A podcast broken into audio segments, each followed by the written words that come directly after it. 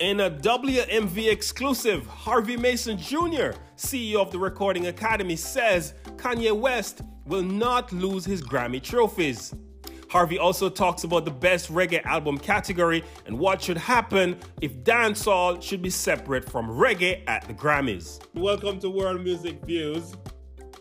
Thank you, buddy. Appreciate it. It's good to be here. Good to see you.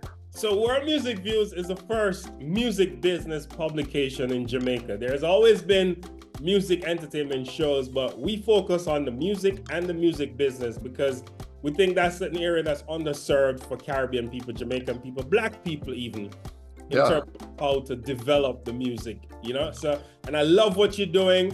I love the changes happening with the Grammys. And this is about to make history, by the way, because a lot of people want to know everything I'm about to ask you. So if you notice, I put the Jamaican flag behind me. So they're behind me asking these questions. Great, I love it. Let's get them some answers. So first of all, let's give me some background. Where are you from and how did you get your job? I am from LA. I was actually born in Boston, but I've lived in LA my whole life since I was 8 months old. I grew up in a musical household. My mom and dad were both musicians. I was taking piano lessons my whole life, so I became a songwriter and a record producer. Then I got into producing film and TV.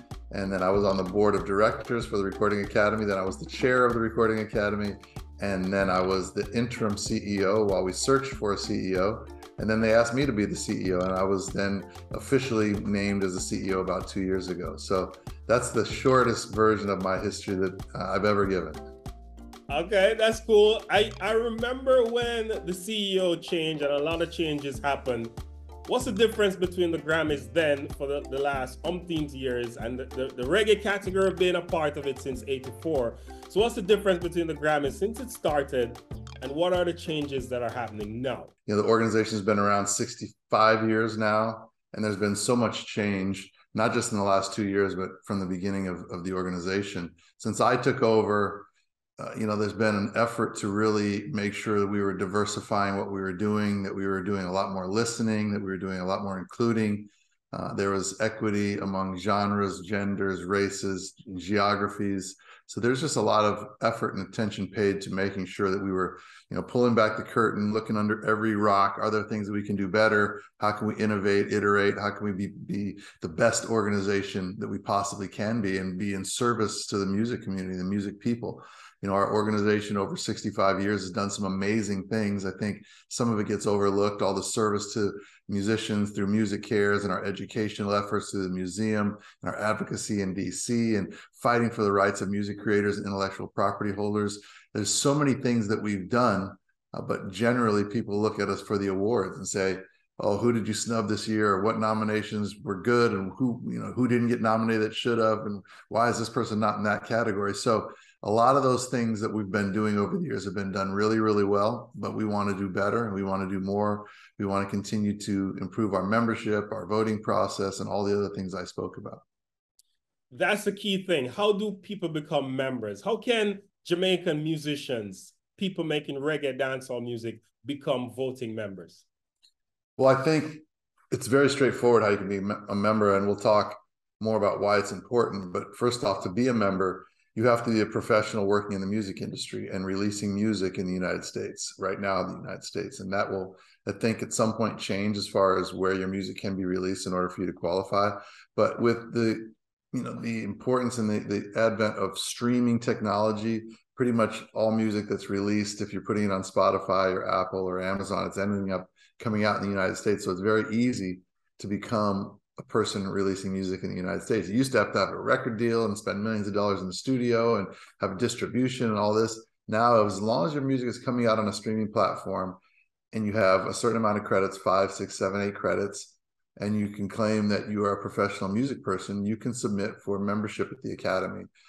And it's a very easy process. You do it online. You can get someone to sponsor you. Any music person can sponsor you. They don't have to be a member. So you get sponsored. You turn in your credits, you apply for membership, and you will be a member. Dancehall and reggae artists, they've felt like the Grammys is not in touch with the pulse of the music. Bob Marley is the biggest reggae actor, as you know, and over the years, his family deservingly, in my opinion, in many instances, won the Grammy, the best reggae album. Do you think there is an affinity for voters to vote for who they know versus what's really the biggest reggae song or reggae album in for the year? This goes to every category we have, and you have to understand the voting is entirely done by members. So think about our membership, think about what the makeup of that membership is, and think about the music that they know and that they're experts in. And this is why diversifying who our membership is so important. We haven't done a good enough job of going into different genres and bringing people in. So to me, I would like to see more reggae, dancehall music makers and creators being a part of our organization. That would have a direct impact and correlate exactly to what nominations were made and who would ultimately win. So to your point, if I don't know reggae extremely well, I'll look for a name that I recognize. If I work in reggae and I make reggae and I'm around dancehall music and I'm in the studio or in creative spaces with dancehall artists or producers or songwriters or arrangers or engineers, I'm going to be more educated about that genre of music. So long answer to your question, the Academy needs to ensure that there is people from each genre involved in membership. So we need to make sure we're talking to the reggae dancehall community. We make sure we're inviting them to be a part of the organization. We used to sit as an organization, just kind of relax in the back and say, well, we're the Academy. If you'd like to join, you know, we'll think about having you. Now we're doing it another way. We're going to the areas where we think we need improvement. And we're saying, dancehall community, reggae community, listen to what it is we do, listen to the value of being a member, understand what it is we're doing the rest of the year besides just the Grammys. And if that resonates with you, please join us and please make our voting membership more reflective of your genre, make it more understanding of the music of your genre. And then when it comes time to vote, it will have an impact on who our nominees and who our winners are. So that's something we're working really hard at and trying to do a better job at. Was there ever a threat to discontinuing the reggae category because of a lack of submissions? No, we've had really good submissions in the reggae category. I think over the last 5 years, we've had almost 700 submissions. Last year we had, I believe, 70 or 75, so it's down a little bit this year. But for the most part, we've had really good numbers in that category. And we don't arbitrarily decide which categories to implement or to remove. It's all based on submissions. And if you get good submissions in a category, there would be no purpose for us to remove it. Conversely, if there's a genre of music that's not represented, we take submissions from artists or communities or people that are in that field or in that genre, and they say, hey, we need a category. Like right now, you're hearing a lot about Afrobeats, and you're hearing a lot from that community.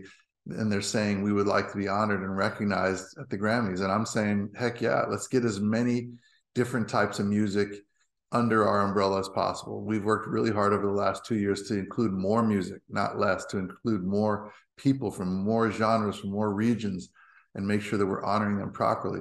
But in order to do that, we have to have a submission, a proposal from that constituency saying, we want to be recognized. Once that proposal is submitted, then it works its way through Awards and Nominations Committee and through our trustee board to get voted and approved as a category. So that's what we're trying to do.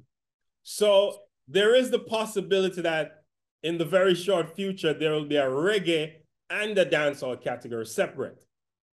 It's possible only because anything's possible. And when it comes to categories, it just depends on who submits. If the dancehall community wanted its own category and they felt so strongly about it, and the stakeholders in that category felt like, we want to have our own category, and they submitted, and they had the right language in their proposal, the right rationale as to why it was important, good signers on the proposal, because as a submitter, you can go through the community and say, these are all the people that support this proposal. Please sign on to my proposal. It's almost like, you know, like government. People sign on to bills. You get the right signers, you get the right language and justification, and you'll have a new category.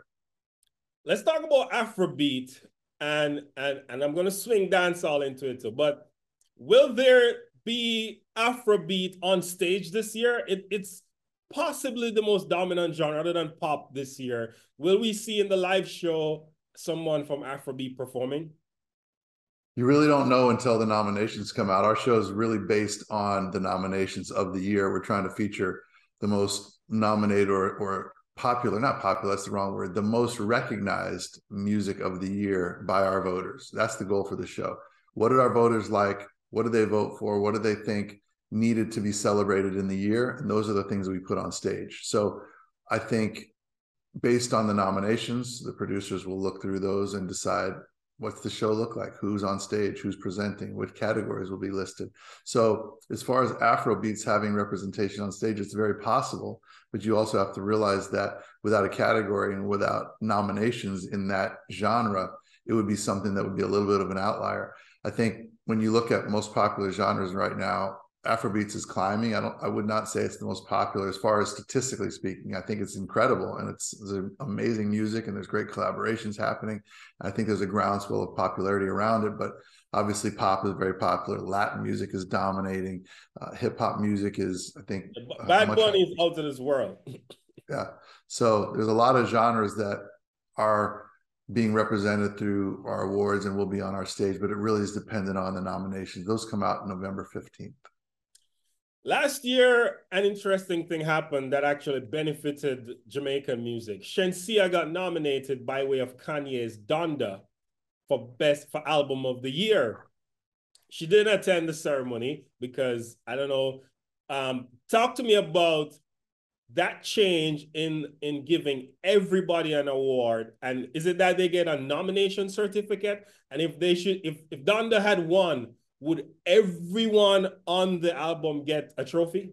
There's some specific benchmarks that you need to meet, but yes, the idea was last year our board decided that people who participated in album of the year would get a Grammy, and that widened from, you used to have to produce or write or perform on 51%, I believe, or might have changed to 33 1/3%, but that number's come down.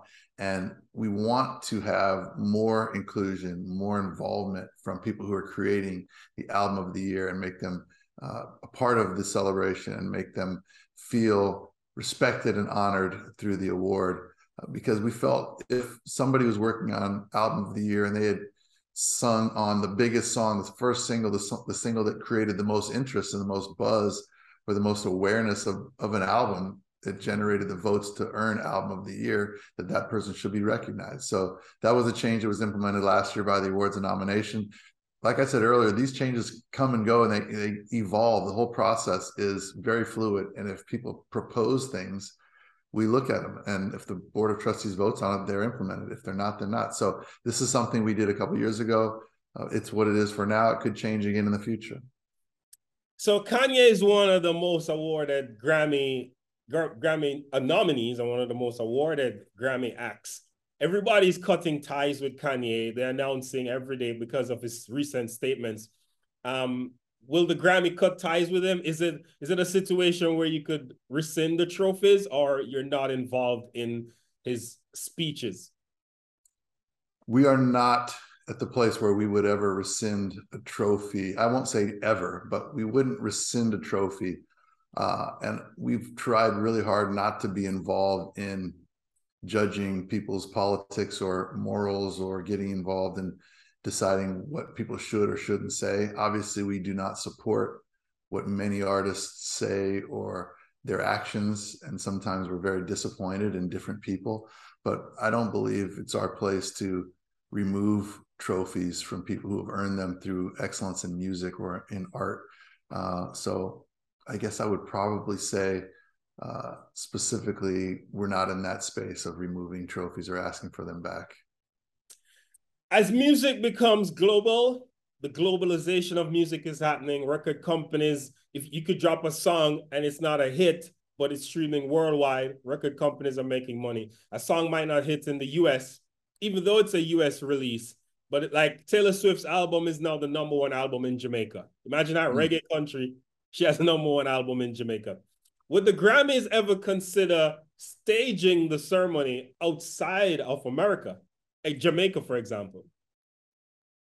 I think we would consider that. There's a lot of opportunity. Borders are coming down. Music is blowing through languages and separate territories and regions. And we're seeing that the map is just a two-dimensional, randomly decided and arbitrarily separated group of people and countries. I think with music, you are seeing people come together and people from all different parts of the world loving other genres, similar to what you just said. Jamaica, having Taylor be the #1 record in the country is an amazing example of this. There's no borders. There's no reason that music can't reach everyone. So where we have our show could change. Where we honor music might widen. There might be a chance to do more work around serving music people in other parts of the world. You know, we say a lot that opportunity or talent is distributed evenly around the world, but opportunity is not. So that would say to us, hey, you might need to take a look at some other areas, some other parts of the world as to where we want to celebrate or where we want to have events, have education, have advocacy. This stuff goes all around the world, not just in the US. There's a disconnect between persons either viewing on social media and tweeting and who watching on TV. Are you going to include social media, Twitter, Facebook, Instagram, especially now that Elon owns Twitter? Are you going to be including social media more in the Grammy Awards experience? Yes, and you touched on something that is, I think, a common misbelief where viewership is down. I think traditional viewership is down, but I think people watching the show and consuming the content and appreciating music is way up. We are in digital spaces. We have done social media things. We are streaming in certain other platforms. We were in the metaverse this year through Roblox. We had to deal with Meta. We were Facebook. We were also doing YouTube. We're doing a lot of other ways that you can watch the show. So yes, to your question, we will continue to do more on social media and digital, and now even in Web3. Who are your top 5 favorite artists of all time? In your opinion? Yeah, you know, I'm never going to tell you that on this interview. No chance. Good try. My favorite artists are all the ones making all this great music this year, and then next year, my favorite artists will be the artists that are making great music next year. All right, who do you see coming up that's doing something great in music in general? Give me 3 names. I won't give you any names, but I will say I love what's happening with the globalization of music and the genre blending, genre blurring music. I love Afrobeats. I love high life. I love a lot of the music that's coming out of other parts of the world as they come and interface or interact with Western artists. I love when these kind of collaborations happen.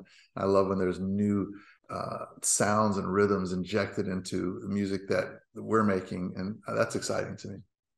So Shaggy is putting on a music conference. You know Shaggy, right? Mr. Bombastic. Oh, Shaggy. Yeah, of course I know Shaggy. He's putting on a music conference next year, February. I'm actually going to tell him, well, he's going to see this interview, and I'm going to tell him to invite you. Would you come to talk to a full room of people, enthusiasts, music executives, etc., and yourself? Absolutely. Depending on what it is, you know, our show's in February. So depending on the date, I would love to come. I just came back from a conference in Abu Dhabi where I was speaking at the Culture Summit, talking about the power of music, the power of culture. So these are the things I do. This is my belief. This is the reason I'm in this position, is to service music people and to create an environment, an ecosystem where music can thrive, not just in the US, but around the world. So I would love to be a part of anybody talking about music, people coming together to talk about music and art and culture. Those are my people. Reggae and dancehall make up 1% of global music consumption. Although Rihanna uses it, Justin Bieber uses it, everybody uses it, but the artists, the money generated is less than 1%. How else could the Grammys support artists and rights holders and music for it to sell some records? Well, we're really genre agnostic. We don't pick and choose who we're going to support. We like to think we're supporting all music people. So if you are a music person working in the industry, whether you're reggae or you're rock and roll, I like to think the Academy is here for you. We are here to serve in advocacy, making sure that your music can be fairly monetized and protected.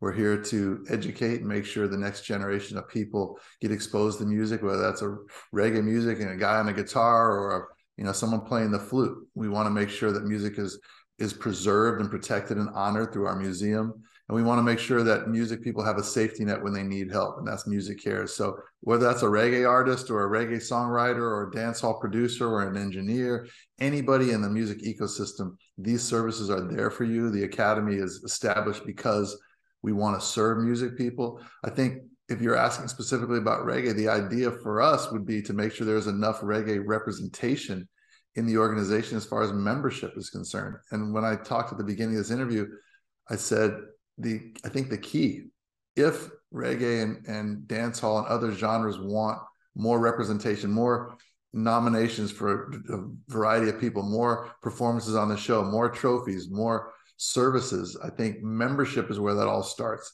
Just think, you're at 1%. If we had everyone in the reggae community signing up as a member, and this isn't a pitch just to get people to join, this is for a purpose. If we had all the people in that community join the organization, they would have a hand in what the proposals were, what the categories were. They would then have a hand in voting for the right people. They would then have a hand in deciding who's on the show. This could change the percentage of music consumed just because of the power of the Academy and the power of the Grammys. So it's kind of a interesting way of looking at it for me, but I do believe in the power of the music. Reggae and dancehall music it's amazing. It's been important to all music, as you said, genres for quite some time. Making sure we have the right representation at the Academy could have an impact. So I would love to speak more to the artists from that community. I would love to explain to them why it's important for them to be a part of what we're doing. So maybe we can talk further about that. We definitely will. How many submissions were made this year, and when is the end of the voting period for nominations? There were 70 reggae submissions, but as far as all submissions, there were almost 20,000 submissions across the 91 categories that we have now. The voting is closed. Submissions are obviously closed. First round voting. How many Afrobeats? I don't have numbers on Afrobeat because, we don't have an Afrobeats category. So I'm not sure how many Afrobeats were submitted in pop or other genres. But voting is done. Nominations come out November 15th. After the nomination process, what will happen leading into the show date? After nominations are released, the ballot goes back out to the voters. So there's about 12,000 voting members of the Academy. The ballot will just have the nominations. The first ballot has everybody who submitted, and that ballot is voted on by the voters. The nominations come out. A second ballot comes out with just the nominees. And the same voters look at the nominees. And in some categories, there'll be 10 nominees, like in the general field. In other categories, there'll be 5 nominees. And those voters will decide who they think their favorite is, or who's the most excellent in that genre, in that category. They'll vote for it. And then that will be announced on the show. So it's a very straightforward process. And what can the nominees, the 5 selected or 6 selected nominees, do to increase their chances of winning? Not much. I mean, the voters are listening to the music. The voters are studying the nominees, and we ask our voters to vote based on excellence and quality. So there's not a lot of time for an artist to do a promotional campaign or anything like that. And also our voters aren't publicly listed anywhere. So you couldn't say, I'm going to email all of the voters. It's really about the music. It's really about, how you wrote the song if you're in a songwriting category, how you performed if you're in a performance category. Our voters are usually very, very conscientious and thoughtful. They take the time, they listen to the music, and that's something that I love is our awards are not based on popularity. They're not both based on streams, who has the most Instagram followers. It's really based on the quality of the music. Our voters are asked to listen and to evaluate and vote on the one that they think is the best of the year. Harvey Mason Jr., thank you so much, my bro. Man, it's good to be here. Hopefully I'll see you in person next time, or invite me down and I'm there. I'm definitely doing that, and I'm going to try to be at the Grammys this year. I hope I get a ticket or 2, and I'll be there in my 3-piece suit representing for everybody. Love to have you. Come out, represent Jamaica. Hey, I'm Harvey Mason Jr. from the Recording Academy and the Grammys. You're watching World Music News with JR.